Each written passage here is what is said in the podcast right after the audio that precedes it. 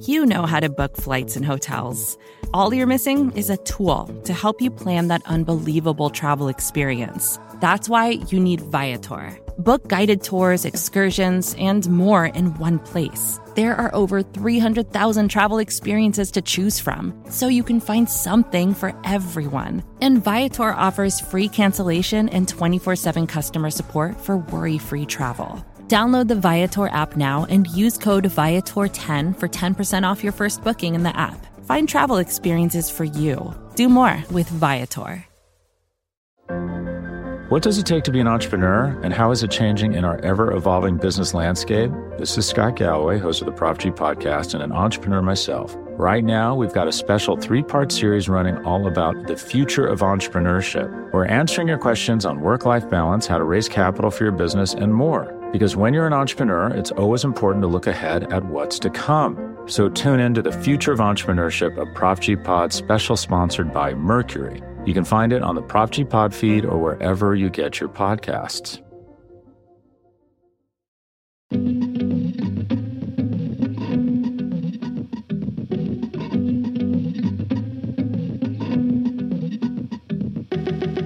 Hello, I'm Vulture Senior Editor Jesse David Fox, and welcome to a Good One, a podcast about jokes. Honestly, usually it's about more than a joke. It's about comedy broadly, it's about people specifically. But sometimes it, it really is about a joke, especially when you got a joke like this week's. As our guest is New York stand up comedian Shane Torres, and his joke about Guy Fieri is, uh, at least in my opinion, one of the best of the last, I don't know, decade. If you've not heard the joke, you might know it from Patton Oswalt on this show twice saying it is the joke he wished he wrote. Besides being so funny, it, it really shows the power of comedy. You know, it was a, an idea where everyone was zigging and like describing Guy Fieri as like the worst person that ever existed. And Shane found an angle by zagging and be like, maybe this guy's not so bad. And like instantly, when he tells this joke, you can see an audience like laugh in a way where like they it feels like they breathe for the first time. Like there's like, oh yeah. Like they it's like he lifted the wool over people's eyes in a way that comedy can do and often it's considered doing for like serious subjects. But you know, he did it for Guy Fieri. And I knew it from from the first time I saw it. Seeing Shane open for Kyle Kinane in the fall of 2016, instantly when the joke was finished, I was like, this is going to be huge. It's a feeling I don't have often. I, I after the show, I, I literally sent myself an email as a reminder that whenever Shane releases an album, to try to have Vulture premiere this track, and and we did. It was in August 2017, and it blew up. Like in a way, I've seen very few jokes ever do. You know, we wrote about it, people were sharing it, and then other people were sharing it, and other people wrote about it. It, it was like one of my great days as a, as a comedy fan on the internet. The version of the joke we're going to play was its final form as he did it on Conan in September of 2017. Um, Anthony Bourdain plays a role in the jokes, so I should note that this was recorded before he committed suicide. If some of what Shane says is hard to hear, just just think it's more about the idea of Anthony Bourdain than the actual guy. I'll also say, in case you're thinking, well, everybody loves Guy Fieri. Uh, as a person who was very much on the internet in 2017, I can say that was not the case then. This joke, I believe, is the reason for the shift. So, here is Shane Torres.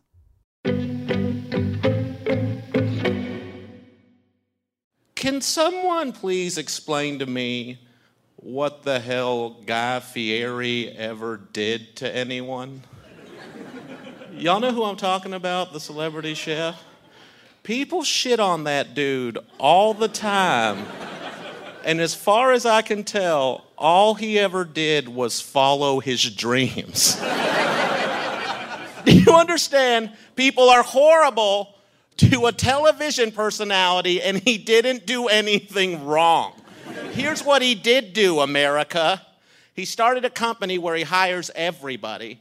He pays more than minimum wage. He gives health benefits before he has to. He has a nonprofit where he gives pretzel making machines to schools so they can fundraise. I know that one sounds like I made it up, but I swear to Christ, it's true.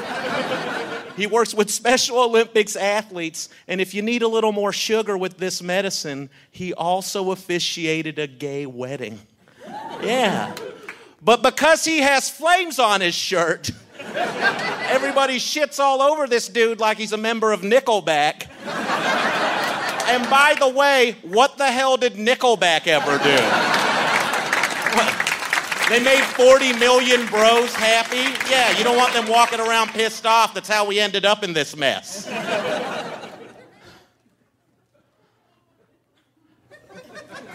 that should bother all of you. And look, I get it. I don't want to hang out with Guy Fieri either, okay? I know he looks like a hot topic manager moonlighting at a Fridays. but he didn't do anything wrong. Well, what else has he done, Shane? I'm so glad you asked. He goes around the country to small businesses and gives them free advertising on a national platform on a weekly basis. Advertising those small businesses could never afford themselves with his own television show. But because his hair looks like he was electrocuted while drinking Mountain Dew, people act like we need to saw his head off and put it on the internet. Meanwhile, y'all can't get enough of Anthony Bourdain and he seems like the kind of dude that would be mean to dogs. So I don't understand what is happening. What does he do? So I put on Rolling Stones t shirts and I tell food courts they suck. Come on, man. like, if you had to choose between being stuck in a foxhole with Anthony Bourdain or Guy Fieri, you're going to pick Fieri every time. I am still doing this bit. Uh,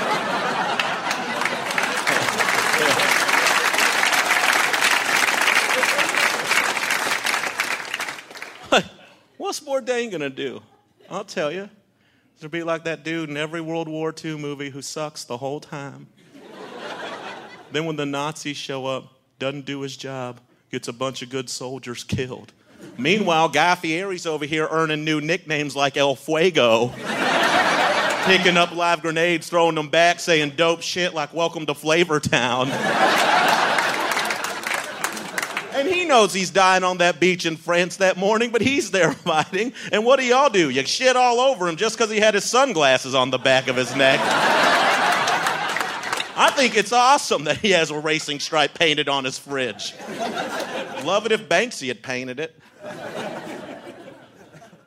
And look, guys, I know I look like the kind of dude that would defend Guy Fieri. but if that's what you're taking away from this, you're missing the point. Thank you guys very much. I'm Shane Torres. Really appreciate it. I am here with the comedian behind the joke you just heard, Shane Torres. Thank you for joining me. Thank you for having me, man. Uh, this is a long time coming for me. I feel like when I thought of doing this show, I was like, well, one day I'll have Shane on to talk about this joke. and today is that day. So let's start from the beginning. Before even the joke was a, a, a, flicker in your eye, what was your relationship to Guy Fieri? Um, truthfully, there wasn't one. Yeah. I, uh, I mean, I kind I guess I, I would say my relationship was like I absorbed him like a lot of people do, kind of in in background, for lack mm-hmm. of a mm-hmm. better, you know, like it's he's kind of always on TV or he's always on the yeah. gym television or wherever you're running, you know. So I knew who he was. He's like he's, but I I just uh, you know I was like he was this kind of wild and crazy looking dude. But other than that, I had uh, no knowledge outside of the show itself. You know, mm-hmm. I, I wasn't an avid watcher.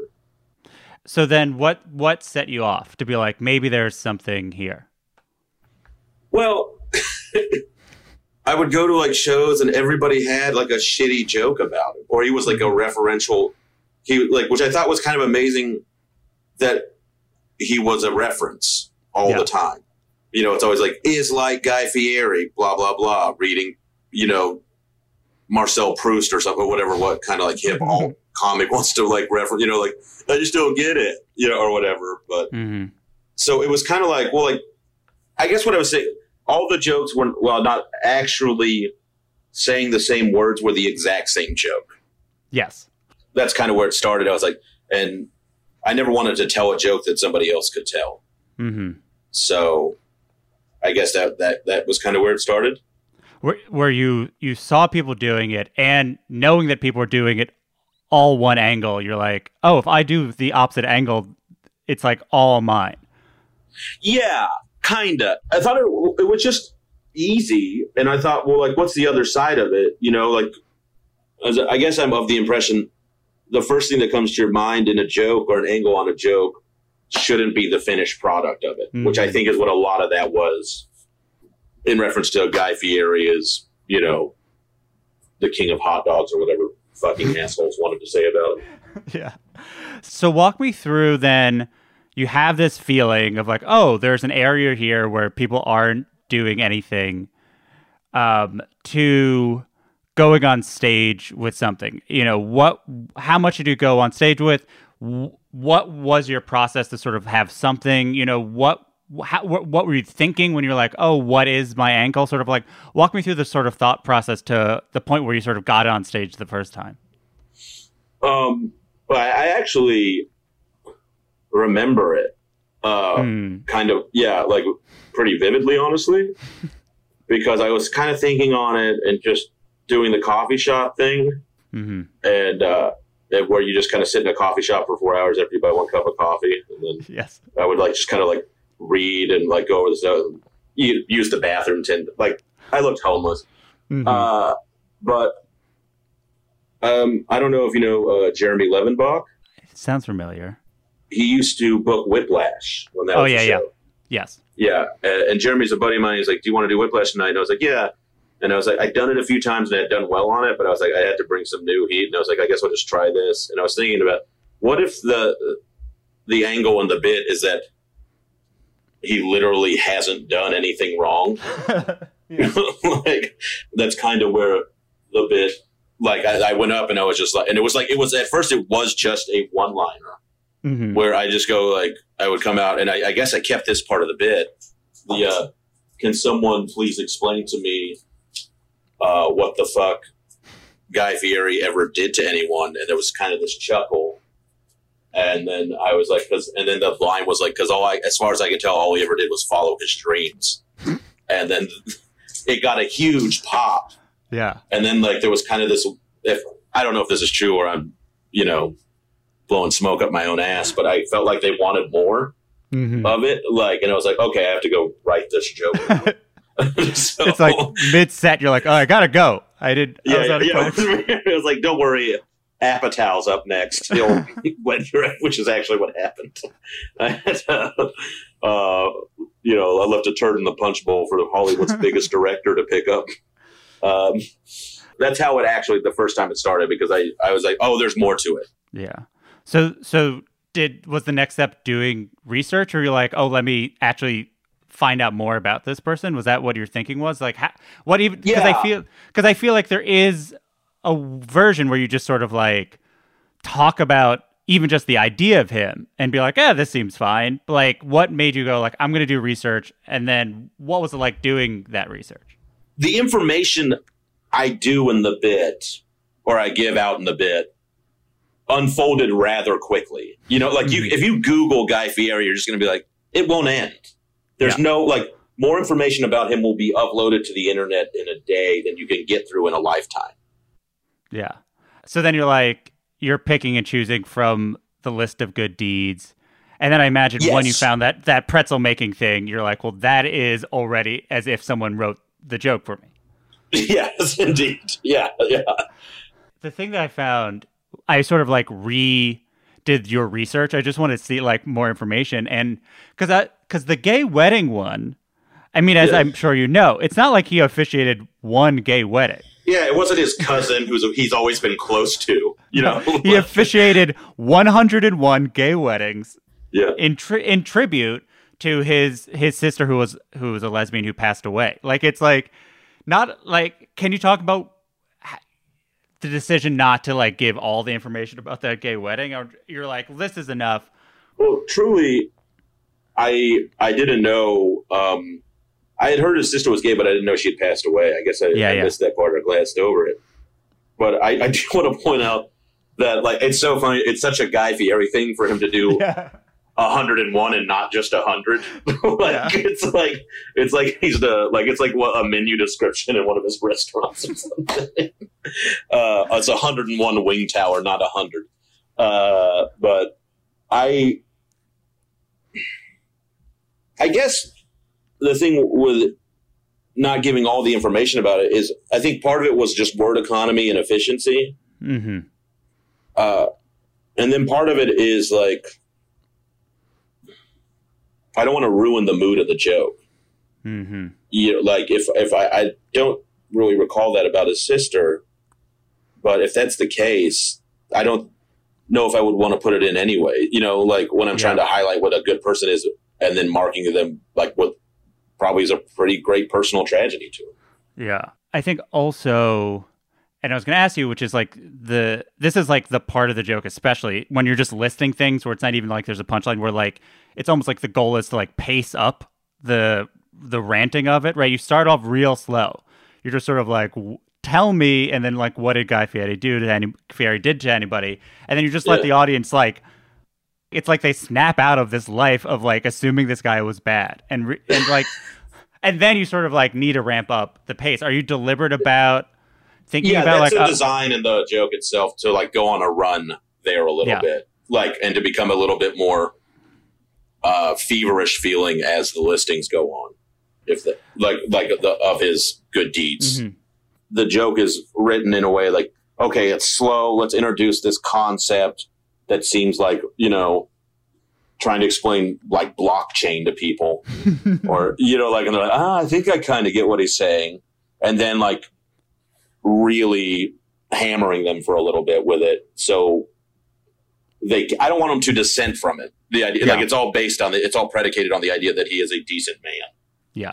Yeah. And and then it's setting it's getting everyone on board as fast as Yes. possible. And now we're having a party with like it's everyone's in on this thing. yes yeah i don't do the bit anymore but i can feel the room snap into place sometimes when i was doing it and then like really like kind of roller coastering them up with the bit i guess it was such an exciting joke when i was really into it you know like Yeah. for me Yeah. to be like all right you motherfuckers somebody's coming to flop this big big joke on the table So the the Nickelback joke um, part of it, I, I I heard an earlier version of the joke um, oh on the uh, Keep Your Hands Together podcast, and what I was surprised, which was like, um, it goes like everybody shits all over him like he's a member of Nickelback, and that's where it where it ended. But by the time you record the album, there's the tag of like, and by the way, what the hell did Nickelback ever do? And then months later, you then have the other one of like, where you now are defending Nickelback, which is like they made 40 million bros happy. Do you you don't want them pissed off? Like, can you talk about that part? That's part like at least from what I noticed is like changed pretty noticeably. Can you talk about that part evolving? Yeah. Um, that is. Like, uh, uh, okay, well, if I shit on Nickelback, who also has apparently done nothing wrong that I know of, I didn't research them as much because I, I was afraid, like, what kind of person I might. Yeah, yeah, I might yeah. just be like a walking Spencer's gifts if I'm just walking around defending Guy Fieri and Nickelback. Um, but I get like one, it's the way I work. Like when I write a joke, I'm always kind of kneading and massaging the dough of the joke. I, like, so for me, it's like this can change, this word can change. Maybe this has got room for a tag in it. Maybe it's too much. Maybe I should take that out. I have a lot of um, chipping away and adding. So I think that's probably Mhm. part of the reason that that little bit of the joke changed. But then also, it seemed to make more sense to defend them as well Yeah, in the concept of the joke and of, of its natures and the nature of it itself. Yeah. yeah, because they. I mean, like it's uh you're finding more examples of like whatever like this definition of like bad taste is we you're just sort of like holding that up to people of like why have we like put a moral judgment on taste? Yeah, I well, I thought well, it's not even a moral judgment on taste. It's the position of like being negative. Hmm. Like at some point became a valid opinion without having any support for it. And I, I, I mean, I, I think I've said that before, but like culture, I really think like people just there was this time, and I maybe the world is getting better. Who fucking knows? But where everything it was just fashionable to shit on stuff Mm-hmm. and it was like weak writing and it wasn't even criticism it was like heckling via you know a buzzfeed list or whatever so i really hated that and i'm a person who doesn't like a lot of things like so but I, I just i don't like the dismissal of, of things without any support of it Yeah. uh, for your reason of dismissal yeah It it also it reminds me of a couple things, which is sort of like Patton Oswalt has this thing of like it's funnier to come from a position of like things you love or what you love about something, or even if you don't like something, like what do you love about this thing you don't like, opposed to just sort of like piling on negative things.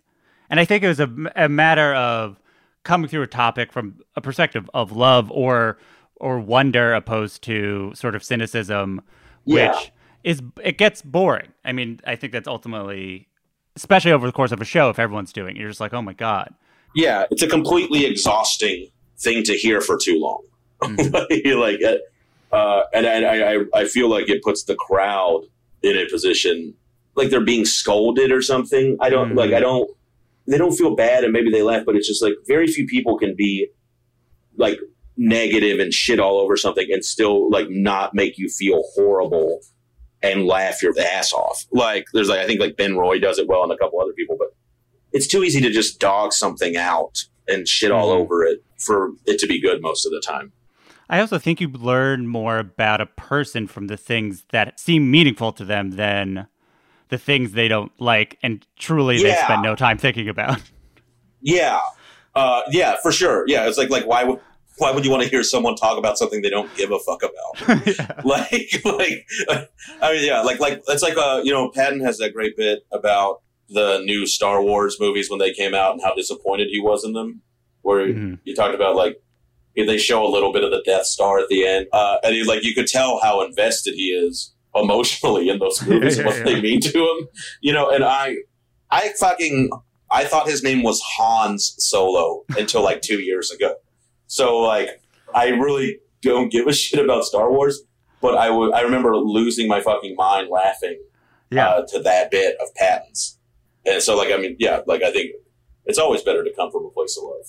In the Conan joke after this part, you take a big pause. Is that an intentional pause to catch people up, or I couldn't tell if you maybe forgot your place in the joke? Um, I didn't forget my place. Like, I, I had the joke tattooed on the inside of my eyelids. Yeah. I kind of was like hoping for more, you know, Mm. from the audience. Uh, I haven't watched it since it aired that night. Uh, I don't, at least I don't think I have. What if I was the one that gave me like 8 million views on this? I just, had, just had it on repeat. Yeah. Uh, uh, but I remember because like I used to pause there and kind of like put my arms up in like a very uh, Lewis Black kind of manner of like I'm so frustrated, you know, like. yeah, yeah. And I think maybe on Conan, I, I know I was doing it eventually. I was like, I say that should bother you. Like, Yeah, yeah. should- yeah. Uh, and I don't know if I did it on Conan, but it really should bother people.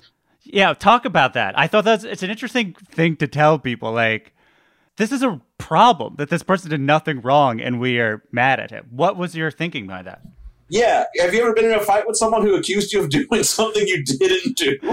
Yeah, it's fucking infuriating, man. like, I like, I, I have like been accused of things that I have not done, uh, by like family members or you know or whomever, hmm and like move me to not because I am sad, but literal anger tears hmm and it's and this is like another thing like that. It just it's so. It's not that people making fun of him are Yeah. bad people, but they're not Yeah. taking the time to be a good person either in this situation. Do you feel like you're a justice oriented person? Do you feel like justice matters to you? Y- yes, yeah, I think I spent. um, yes, I do. So the past four years have been pretty hard for me. Um, I do. I I I don't always do what's right or anything of that Mhm. like that, but like I really it upsets me when things are wrong and people just don't care to be fair in any way. Like some like the thing I like can fail or lose and I can live with that. But like fixing the game itself, hmm. it gets a really visceral reaction from me. I I almost feel like it's like an acidic feeling in my mouth and my stomach. I, it, it's it's really upsetting. That's interesting. We'll be right back with more Shane Torres.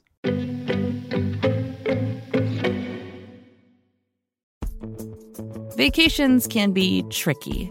You already know how to book flights and hotels, but now the only thing you're missing is, you know, the actual travel experience. Because is it really a vacation if you're just sitting around like you would at home? You need a tool to get the most out of your time away. That's where Viator steps in. You can book guided tours, activities, excursions, and more in one place to make your trip truly unforgettable. Viator has over 300,000 travel experiences to choose from. Everything from simple tours to extreme adventures and all the niche, interesting stuff in between. So you can plan something that everyone you're traveling with will enjoy. Real traveler reviews give the inside scoop from people who already been on the experiences you're considering, so you can plan with confidence. Free cancellation helps you plan for the unexpected. And 24 7 customer support means you can travel worry free.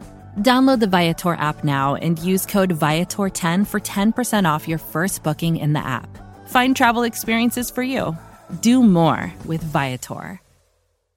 What does it take to be an entrepreneur, and how is it changing in our ever evolving business landscape? This is Scott Galloway, host of the Prop G podcast, and an entrepreneur myself. Right now, we've got a special three part series running all about the future of entrepreneurship. We're answering your questions on work life balance, how to raise capital for your business, and more. Because when you're an entrepreneur, it's always important to look ahead at what's to come. So tune in to the future of entrepreneurship, a Prop G pod special sponsored by Mercury. You can find it on the Prop G Pod feed or wherever you get your podcasts.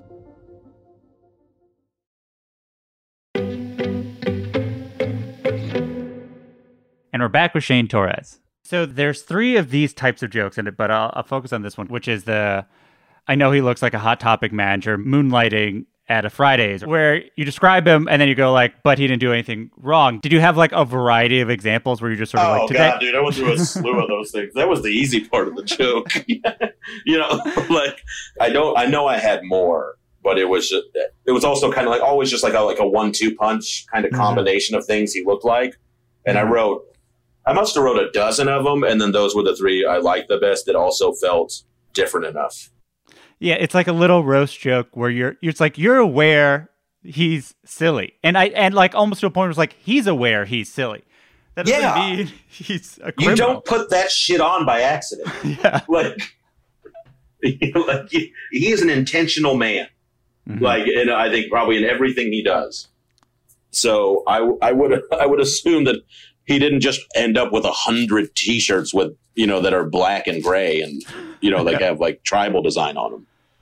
Yeah. Um, and then so then you do the, which is I love when comedians do it. I mean, it's hard because I I I think everyone loves when comedians do it too, which is the sort of uh you yell what else has he done, and then you off mic scream. So glad you asked. The off mic scream is. Uh, it's a powerful tool in the tool belt, but talk about deciding time for the off mic scream. Um, I felt like I didn't want to just do like when someone does kind of a listing of, of the same joke over and over in a bit, like the same kind of punchline, like it always kind of like taps me out. Hmm. Like I did, I, I didn't like that, and I was like thinking to myself, like, well, what is the what is a way to break this up, but not necessarily like halt all the momentum of it. Yeah, I mean, there's joke jokes as like as as we said, like j- true jokes in it, and all, but it like it transitions a bit into like like a persona joke, which is like what I think what's so great about it, which is like at first it's the idea that's great, and then you have these funny things you say. But then it's like now we're just like watching this guy who seems to really care about this person no one has thought about. I get. Um, I mean, there's nothing more gratifying than being right when everyone else is wrong. So maybe that was part of it. Maybe it's a little self-serving to me. Like I just wanted a little little high from it. Tell me about how the the Anthony Bourdain part evolved into it. What did Anthony Bourdain represent to you? What, how did that sort of how did that come to be part of this joke as well? I don't want to speak ill of the dead, but I will uh, a little, I guess. Um, I remember like I was watching his show and I was like, I get it. He's interesting and he's cool and he's like he's a handsome guy and all this kind of stuff. And I had friends who I worked in the restaurant industry for years. People who read his book was Kitchen Confidential or whatever, and and they were like, "Oh, it's so compelling."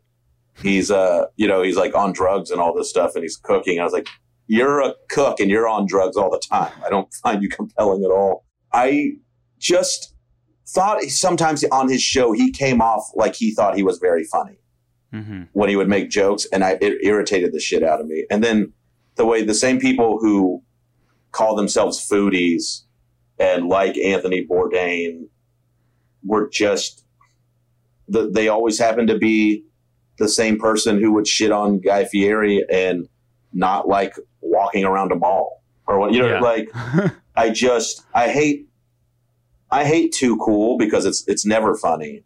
It's usually not as compelling uh, a person or topic to me or band or I'm not absorbing it as it seems interesting on on the surface and then a lot of the time it's bullshit.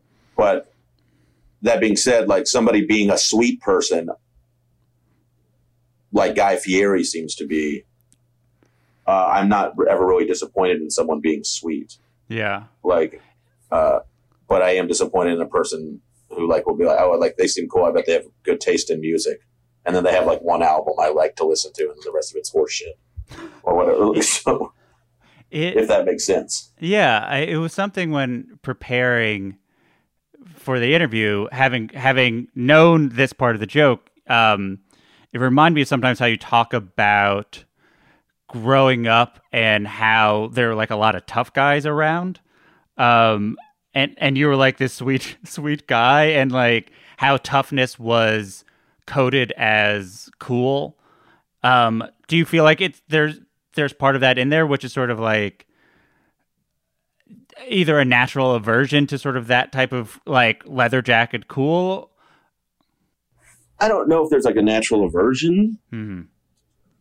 There's a thing, I guess, like with Guy Fieri, he seems to be genuinely likes what he likes mm-hmm. and does the things he does. And then like with a lot of people who like look like Bourdain seem to me like this is fashionable. Hmm. Uh, and a lot of people who were absorbing him, God rest him, were kind of that way too. Like it's like, do you even take the time to enjoy this, or do you just have a Pixies T-shirt? Yeah, I like.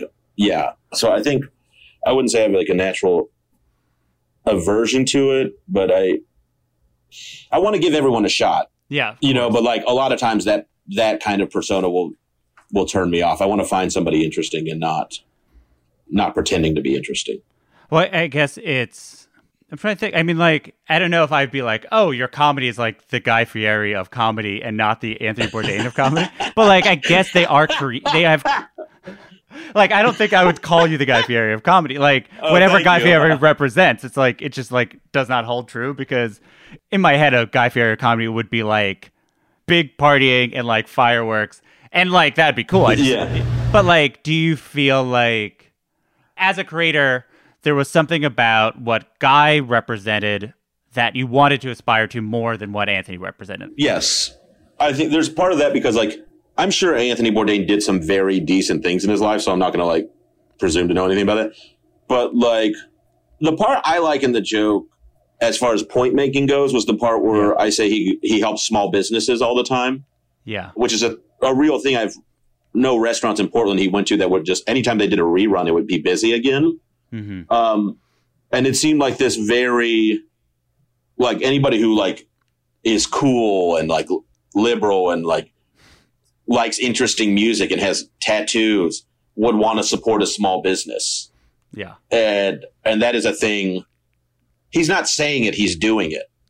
So Mhm. like and he's not showing it, he's actually doing it, which is much more valuable than being a mouthpiece. And I'm not saying Bourdain was that. hmm Uh, but you know, like the proof is always in the pudding. So I, I liked that about him. Um, just in case there's like Anthony Bourdain heads who were like screaming, I do want to just note as a fan of both, I do think one Anthony Bourdain as he got older became much more um gentle um Yeah. and less worried about playing the character he created in the book. Um and I think the show reflected that. I think the early show as like anyone who creates their first TV show, like I imagine he's like, I'm this guy from this book, and it's going to be like rock and roll, and he had to like buy into that. But Yeah. as he got more clout, I think um, he did become. He still was like you know leather jacket, judo, wearing Rolling Stones t-shirts, but like it was much Yeah. more sentimental, and I think especially like he would when he ate at in foreign countries with like families, he was very much a very good listener. I think that Yeah. became and became less about him like cracking wise, which I think was a big part of the early show. Yeah, and he like he was like a a bit more present and uh Yeah. which is something I can actually appreciate. You also learn to do that better the further along you go in your life. Yeah, and there's a side note where I feel like Guy Fieri, his his also like, I think he learned how to. If you watch, I have as a fan of the show, as I I've watched it evolve, he's learned to like not dumb down how he talks to people as much. Like I think at first he just was like being exciting nonstop, and I think he's like sunk in and like actually is able to sort of have more earnest conversations about yeah, as opposed to being like in your face, I'm Guy Fieri. You know, like Yeah, yeah. sell it, sell it, sell it, Yeah, or whatever. Yeah. Um, but back to the joke. At different parts in the joke, because on the album and in Conan you do it different times, but you both times you do. Uh, am I still doing this, or I am still doing this bit, which is an is a nice calling out the as I say, like the joke becomes about sort of your flights of fancy or whatever your obsession with this is. uh, Or is it a thing where you're just sort of feeling out of like when is the audience m- most backing away a little bit or most being like how do you feel when it's time to sort of say like oh i also know this is a weird amount of this to do Yeah, this is this is a, a ton of energy to to, to to put into such a thing. No, if no one had ever thought of it, it probably Yeah. wouldn't matter. um, I guess in the later version of the bit, I saw how much chicken I'd chewed off the bone already, essentially, Mhm. and it was kind of like maybe this is a lot, but I don't want the bit to be over. So I was like, well, here's a second helping, or what Yeah. you know, like is it like I just I wanted more, but I wanted to acknowledge that I may be being a bit of a zealot. Yeah. What are you like- yeah. yeah i mean I, I think it also allows you to then do the last part which is like you know a true flight of fancy of imagining this world war ii scenario um which it's it's it's i mean like it's part of like what i love about this joke is that there's like so many different types of ways of approaching this joke and you've decided to do all of them in this one joke which is like a very guy fieri way of doing the joke which is like oh if i'm going to prepare this dish i'm going to do all ways of doing this Yeah. It's gonna have jalapenos and habanero peppers Yeah, or whatever. Yeah, yeah, yeah. talk about adding that that that last flourish I feel like the joke it kind of works in three parts. Mhm. Like there, there's like the the beginning and the introduction, and then there's the part of me listing and comparing the two, uh, which is at the center of the joke. And then at the end, I was like, "Well, that can't like. There's got to be another way to end this." yeah By the way, just going over this joke with you just is making me realize how much time I wasted on this joke. like trying to work. I love it, but like it's just like like, like I spent hours. I thought you were going to say the opposite. I thought you were going to be like, just talking about it makes me really proud of how much work I put into it. I am proud of it, but I'm also just like World War II scenario. just Was that was that a Uh, first thought? How did you get to World War II? That's such a jump th- that I think it's what. Yeah, I mean, Uh, it's like I, I have It is, yeah. Well, how did you get there? I can't exactly recall Mm-hmm. Uh, what brought that scenario to my brain. I kind of think my grandfather was in World War II. He was at D Day. Hmm. And I have a picture of him when he was in the war, not at D Day, but when he was in the war. And he's like, I feel like maybe I was looking at it, like, what would it be like to be like, and then like, you know, you kind of like, let's put him in a scenario Yeah. and what, like, what, where one will shine, the one I want to shine can shine, and the one I don't want to shine can come out the way I want them to come out as well. uh, that also could be a complete fabrication in my mind. The part, the part that I, I forgot until re-listening is that you have Guy Fieri die on the beach. Do I? What do I say? You say, and he knows he's dying on that beach that morning, but he's there fighting. Yeah, yeah. I feel. I do remember that. That is funny. That is funny. Uh, Yeah. so I think there's dark notes in your comedy throughout, but like they do sneak in. I would say, like, I would not call you a dark comedian, but they're like you have a sneaky darkness, and I think there's that part. And I think also using the imagery of Mean to Dogs were both sort of like sinister elements. Is like was is that a thing that's important to you? you think that's just sort of natural to you? the darkness in my Yes. act. Yeah. I guess I think it is. Like I think maybe early on, I was kind of in my career. I mean, and in in creating my comedy, uh, I felt like maybe I was trying to be dark, Hmm. and then like as I've kind of moved forward now, I'm if it's funny and it's dark, I have no problem saying it. Like as long as it's funny, but uh, I really hope it's just uh, as far as like darkness in my comedy goes, it's it's it's it's seen as not being dark for the sake of being dark, but which I think I, when I was a much younger comic, it was. Uh, Hmm. But now I I just hope it's like truthful in a way that's not cheesy. I guess you know, like or doesn't doesn't come like because a lot of people are like, oh, that's like the thing you always read when someone gets interviewed about a new special or whatever they're putting out. They're like, oh, this one's a lot more personal. You're like, fucking, here we go. You're gonna talk about your cat. Like I just, it's a it's a trope. I and I think I think an audience can feel when you're actually being personal in a bit and and truthful and not just putting it out there like you are. You know, like Yeah, I, think I, I really, I sincerely believe people pick up on that. Well, I think it's the difference between truth. You know, I I mean, he's the example I was up, which is like Louis C.K. defined truth. Everyone would talk about how truthful Louis C.K. was, and it like obviously revealed to be not necessarily the case. But it, somewhere it got lost where it's like, oh, if truthful meant you're just saying the truth on stage.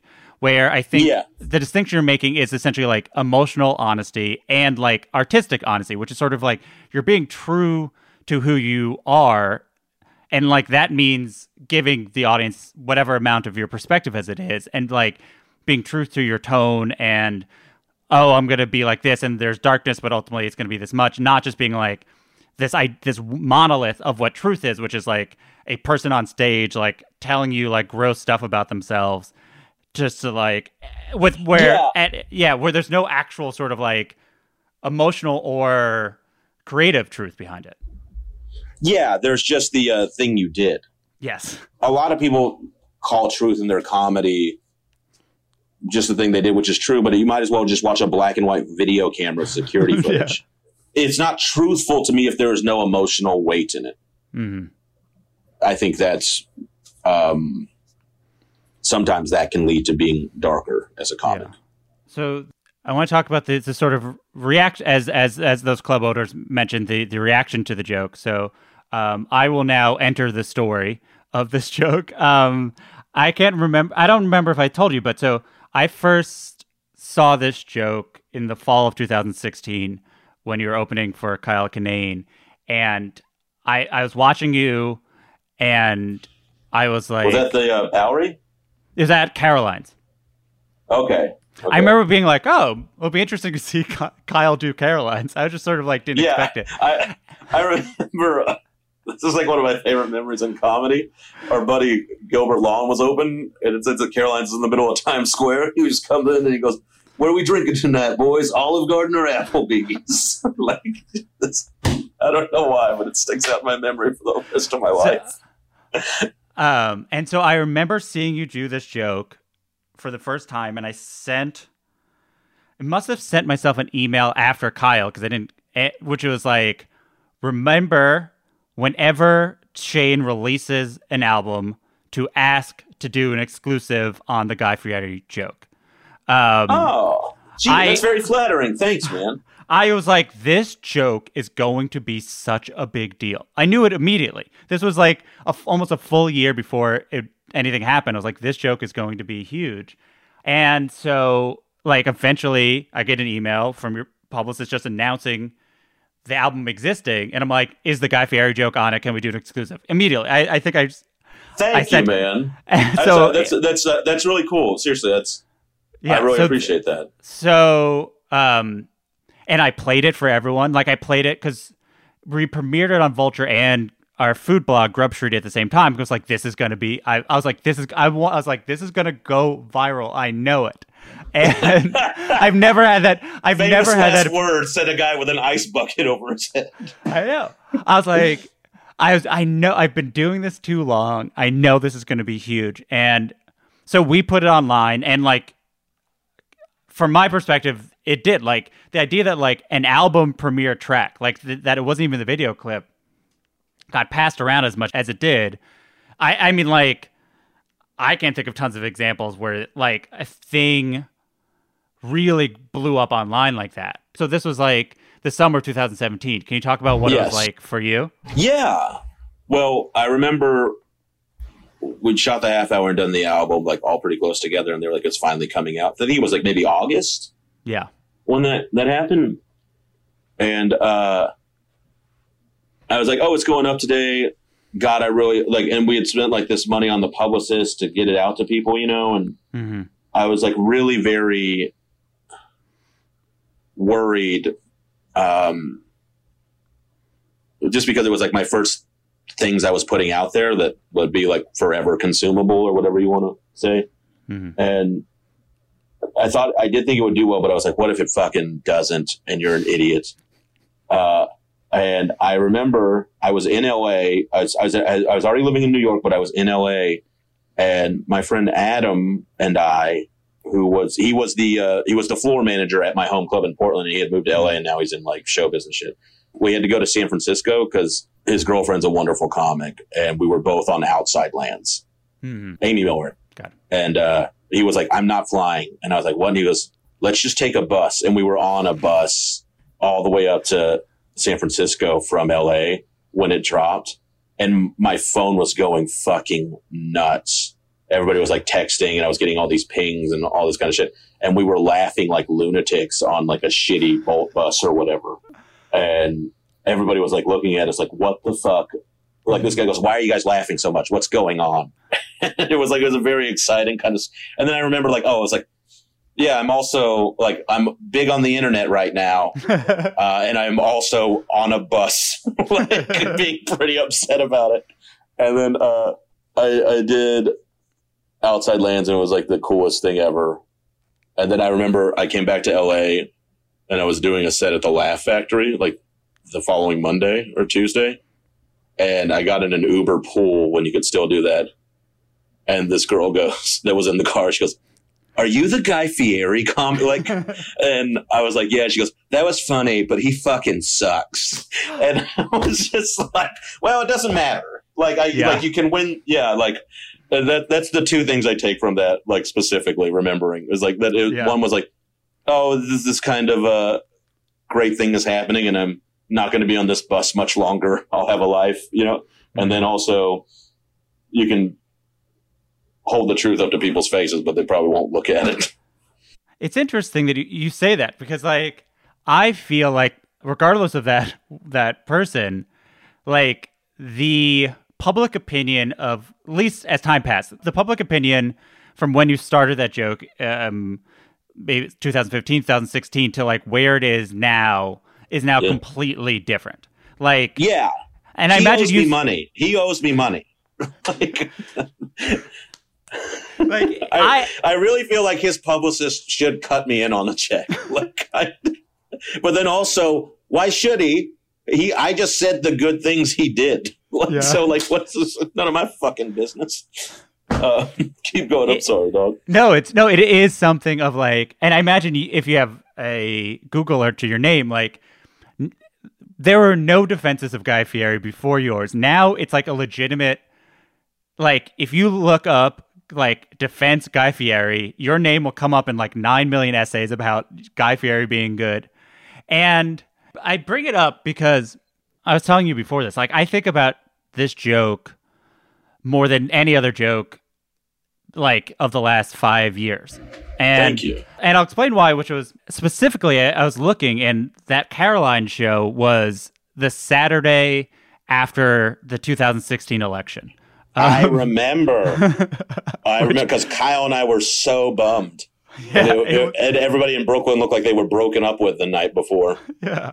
Yeah, I- like I was like, I don't know. I either went, I was like, oh, I guess I'll go see, like, you know, Kyle's one of my favorite comedians. Like, maybe that'll make me feel better. Or maybe I was like, oh, maybe I'll, I will, like, see how comedians are adjusting to this sort of new reality.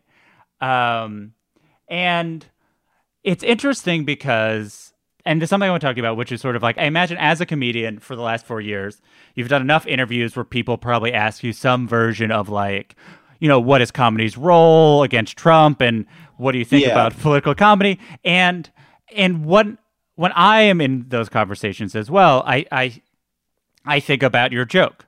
Partly because I maybe because of the timing, but like to me it's like what satire can do. Like I don't think of you you you didn't think of this joke as like a grand piece of satire or whatever, but like No. this is what comedy does, which is shines a light on an issue, gives people a new framework of seeing something, and sort of provides them vocabulary of how to talk about it. And I feel like it is the most effective version of what comedy potentially can do, like I've ever seen. Partly because you said like Guy Fieri is now like a completely different person. yeah. Like, I mean, Thank it's, you. yeah, I mean, like, I don't even know what my question is. Do you feel like you, as a person who, like, I, I, like, to me, this is a political joke because it's about goodness in some ways and how we value uh, people Yeah, it's like and a public consciousness kind of. yeah. I mean, Yeah. d- how do you feel about this joke and it relates to sort of the years since as sort of like what your your role is? Like does what I say resonate to sort of what you're you're hoping for with your comedy? Um. Yes, the joke. There's I. I it's kind of an emotional thing for me. Mhm. uh, on several. One of it being, and I've been having this talk with myself a lot lately, is that I, I want to make, um, I want to make comedy that people call art. Yeah. You know, like, Yeah. and uh, I and I believe it is, and and I I want it to elicit like laughter as like an emo, but I want it to be an emotional like response that is Mhm. people that's thoughtful, you know, and like I think very few comics can do that, you know, like, and I I do believe uh, there's a few people I would I could list and and say like that. I think like like I think Chappelle makes art with his comedy, and I Mhm. think I think Maria does that as well. And I think I, I really think Louis did it for a while too, despite all the stuff he has done and you know what whatever Yeah. people think of him. I, I, I, um, so I want to be able to do that too. And uh, and I that kind of leads to the other version. The other way I feel about this joke is that I hope this isn't the only time I do it. You know, like Yeah. on a scale like this, I like I I don't want to be a you know, there's some bands that are great, but they're only a one hit wonder. Yeah. Like, and I don't, you know, like I know, like you guys know who Shane Torres is, and I know the thing they say is, oh, he's the guy Fieri. He did the guy Fieri. Like I know that's the first thing, Yeah. and it's not that I'm not proud of it, but I want people to be like, you know, his first one was great, but his second one was even better. You know, like his second splash was bigger than the first, or you know, like there's more to it. Like, and I'm I'm a fan of one hit wonders, uh, bands like who happen to be amazing and they just never made a second splash. So I think that's part of it too. Is that I, I I feel um not like I, I'm very proud of the joke, and I'm so happy I wrote it, and so happy it's done so well, and I get defensive of it uh, when I see some guy literally steal it and put it on TikTok and get 400,000 views, which is a thing that happened like two weeks ago. It's fucking like livid. he redoes the joke. Like he's he's he was or- drunk, laying in a door jamb on the ground, and he's like kind of being a skeptical, and like he, he doesn't like lip sync it, but he like just does the whole bit, and his friends are laughing, and I'm like, Doug's the funniest. I'm like, Yeah. fuck Doug, like I hate him. But then you know, I think the good thing is that that joke is in the ether so much that no one will think he, you know, like if you Yeah. like it's mine, yeah, like I, uh, it's mine or whatever, you know, it's like but he's like literally doing my shit and these people are like laughing and losing their fucking minds and i'm like god damn it like i fuck i think i kicked my chair over and I was like over what um yeah so i have like i guess i have a lot of different emotions about the joke yeah. Um, what was Guy's response? Or Uh, continued response? I have you? he tweeted at me Yeah. uh, he tweeted at me and he like had a little meme that was cool and we were laughing and then he actually called me i was on a flight and it, it was so funny i i've been flying a bunch for years but i'd never been upgraded to first class and i literally got put in first class and he called me as the flight was pushing back Mhm. and, and it was cool, man, because he called me. And I didn't. know I thought it was like an LA number, and I thought like maybe it's somebody I work with or something. Mhm. Uh, he was like, "Is Shane there?" And I was like, "Who's calling?" And he goes, "This guy." And I'm like, "Who?" And he goes, "This guy Fieri." And I started fucking laugh, like laughing really, really loud. And I was like, "What's up, man?" And the guy next to me was a suit and tie businessman uh, drinking scotch and. Oh, he and I was just like, "Oh, hey, how are you?" And he's like, "I'm good." And he goes, "Hey, I just wanted to call and say thanks."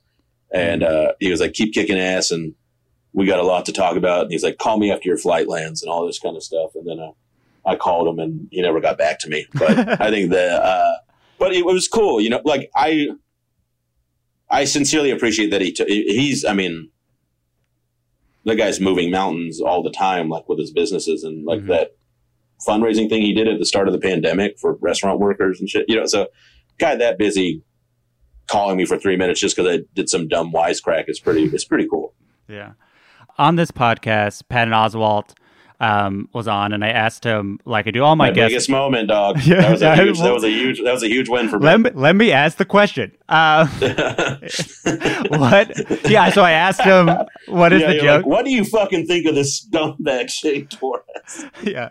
So I, you know, I asked him what is the joke that uh, he wish he could steal. Um, you know, not steal, but it's another dimension where you're, everything's the same, but you have this joke essentially. What's just the joke you wish you wrote? And then, and Patton said this joke, and then when I had him back on the podcast, I was like, "Is there any other joke that you wish you wrote?" He goes, "Nope, still Shane Torres' Guy Fieri joke." Oh, what? awesome. How, how does that? How does that make you feel? it blew me away, man. I'm like, I know Patton a little bit now. You know, like we're, we're friendly, uh, and I've opened for him on a couple of different occasions and stuff. I mean, I, I hold him in such a really high regard. Like, Feelin' Kinda Patton is one of the albums he put out. I listen to that all the time. I, uh, what was the other one? Werewolves and Lollipops Yeah. is one of his albums. I, I remember I listened when I lived in Portland. I got that album and I was sitting in a coffee shop, like a diner or something, in the middle of the night listening to it. I bought it on a CD and I was listening to it, and he, he was doing that Brian Dennehy joke or that story he tells, and I fucking like started choking on my pancakes. I was laughing so hard. And uh, this guy next to me was like, he was like, he's like, that's okay. He's like, you got to let that joy out, man. and uh, uh, so I mean, that's what I mean.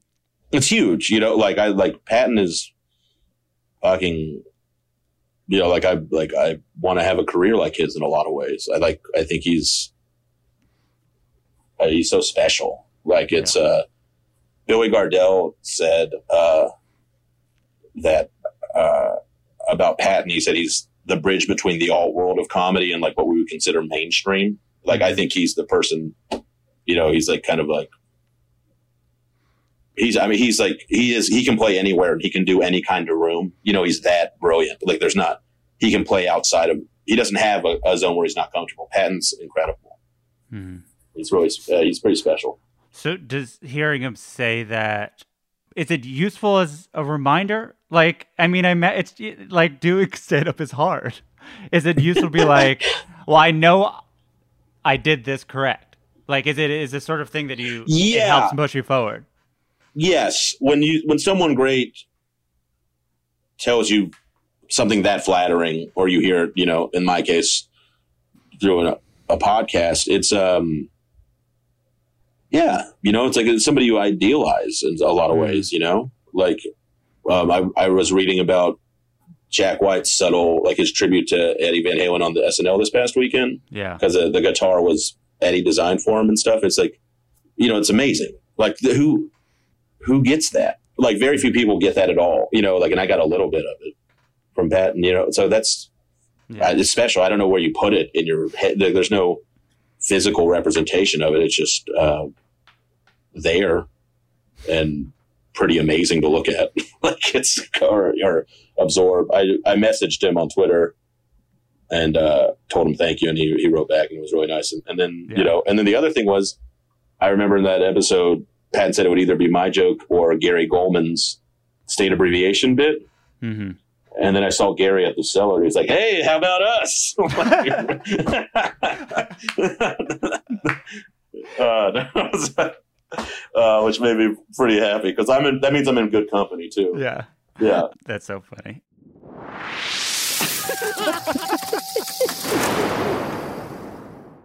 that sound means it's time for our final segment, which is the laughing round. It is like a lightning round, but uh, it's a laughing round because uh, it's a comedy. Uh, pocket. I got it. I'm with you. I, so, what related.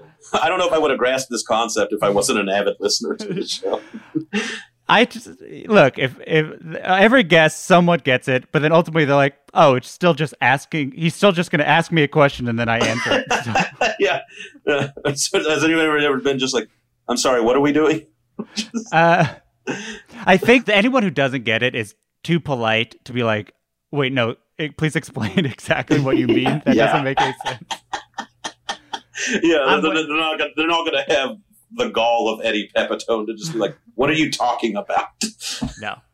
um, so I'll ask it out of order, but so I'll ask this question first, which is usually not my first laughing around question. But uh, is there a joke you wish you could steal? Um, not steal steal but it's another dimension where everything's exactly yeah. the same but you have this comedian's joke so you know no one will be mad at you. You just sort of have this joke yeah. the joke you wish you thought of. Is there such a joke for you?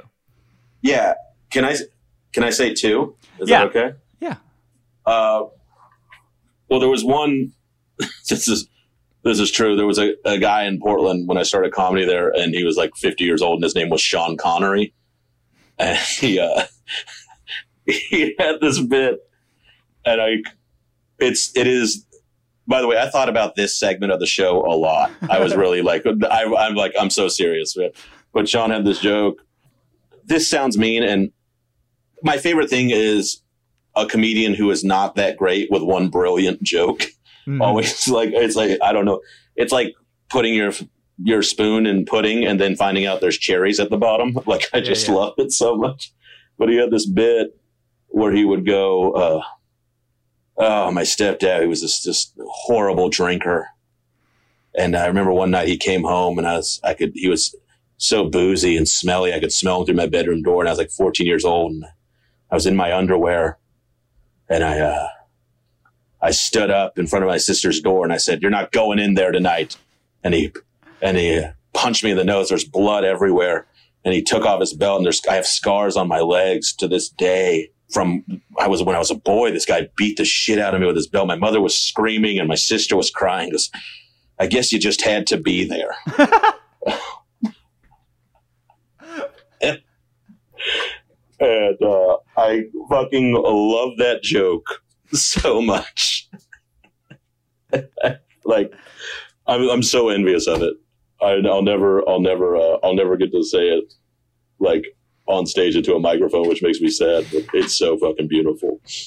And then uh, the other one is um, I don't know if you knew him, but there, there was a comedian named Richard Bain. No, I'm not sure. I started with him in Portland, and uh, he was like the funniest person ever. He opened for Patton at the first Bridgetown when we decided to have a local up open up mm-hmm. when they decided to have a yeah, so he was like the funniest guy, and he he died this year. I just get sad because I don't hear his jokes anymore. But one of my favorite ones was. it's so gross. And if you want to cut this and it offends everybody, and I'm really sorry, he goes, uh, I read due to overfishing and pollution, there might not be seafood in 20 years. And that really sucks because how's a guy going to describe stinky pussy to his friends? He goes, ah, I fucked this skank last night. It smelled like, he goes, I don't know what it smelled like. and I fucking, I miss him so much. And I miss that yeah. joke a lot. I wish I, like, yeah. Yeah, but it, it, like those two killed me. Yeah. Do you have a favorite joke? Joke like a street joke? I I don't know. Uh, I remember one time I told my mom my aunt lost weight, and she said, "What'd she do? Take off her shoes." And uh, I thought that felt like the structure of a street joke. Yeah, that's about it. yeah, yeah. Uh, or yeah, like a your mama joke. Your mom, yeah, so yeah, yeah. She can only yeah. lose weight once she takes off her shoes. Yeah, so yeah, that that would be Jesus, Jesse. You should get out there. That was pretty quick. Um, do you have a comedy crush? A person whose comedy you have a crush on, not a person in comedy you have a romantic crush on? I like, uh, you know, Joe Pera.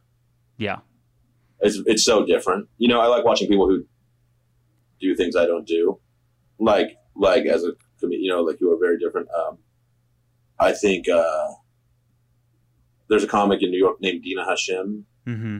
who is I, I think she just writes brilliant stuff. Yeah, and then um, yeah, those are two people I just can keep watching forever. All right, so last one. Um, okay, do you have a joke that has never worked or rarely worked that you worked really hard on that you thought this is the funniest thing, but audiences never bought into it? But you'll go to your grave being like, "This was funny. They were wrong." Yeah, I I do. I actually I, I was trying to write a bit about what it was like to be the first undercover cop. Uh, and I tried it. And actually, the Portland Mercury actually wrote a piece about me trying to make the joke work over and mm-hmm. over again. Uh, but yeah, that was like, I was like, I would do these things like, I would do these like big long act outs, which isn't typically like a big staple in my act. yeah. You know, and then like the twist in the bit was like he's like he's like very bad at being it because no one's ever done it before. So he like answers in cop jargon to like yeah, yeah like a you know like a, a, fairly offensive Italian stereotype of a gangster. Sure. And uh you know, and then like and then like the big twist at the end was like what would it be like to be the first criminal busted by the first undercover cop? which was like, you know, like I thought we were friends. like I told you shit I've never told anybody. like, like the like because even though they're a criminal and they're wrong, like the sense of betrayal has to be pretty pretty profound for that guy. yeah, first, yeah, like never even heard of the possibility yeah. that uh, yeah, that they yeah, might be like, tricked and it like worked into this big dragged out thing. You're like, oh, good one, Steve. Like when they're putting him in the cop car and like cuffing him and stuff. Like you're taking this a bit too far. That was like a yeah. I always thought that was a because the way I would intro the bit was be like, I I think it's interesting the first time anyone tries something brand new. Mm. Uh, and uh, I was like working on that bit forever, and then I I tried to do, I was in Vermont years ago and I was featuring for Dana Gould and I was kind of working the bit into a different, like maybe the analogy is not right. And I was like, the, you know, like the, you're supposed to scare a bear away by uh, waving and yelling at it. And I was like, who was the first guy to try that? Yeah. And yeah. then Dana had a, the same version or a version of the same idea. And his was, of course, 10,000 times better. And then just yeah. I was just like, well, fuck this. and so just, uh, so I'll try and get the cop one to work someday. Yeah, I think it's great. Yeah. Thank you. Thank you. I mean, Yeah. like you talking about it, it's good. I mean, I imagine it's a different experience when it's like 10 minutes of like you doing to the different voices. Eating my own nuts. Yeah, it's pretty fucking horrible. But I'm like, yeah, that sounds like a thing that would work. Yeah, oh yeah, uh, it does. It sounds like it. You know, Howard Hughes made it sound like the spruce goose was going to fly. Um, that's it. That's the interview. Thank you so much. This this was great. Thank you, man. I, uh, I I really was looking forward to this. I really appreciate it. I like. I love the show. Thanks for having me. That's it for another episode of Good One. You can listen to Shane's album, Established 1981, wherever you stream music. Follow Shane on Twitter at Shane Torres and on Instagram at Syrup Mountain. Good One is produced by myself, Jelani Carter, Hannah Rosen, and Camila Salazar. Gautam Shrikishan did our theme song. Write a review and rate the show on Apple Podcasts. Five stars, please.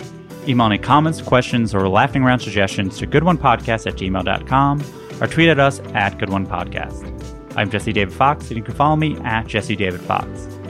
Good One is a production of Vulture and the Vox Media Podcast Network. We'll be back next week. Have a good one.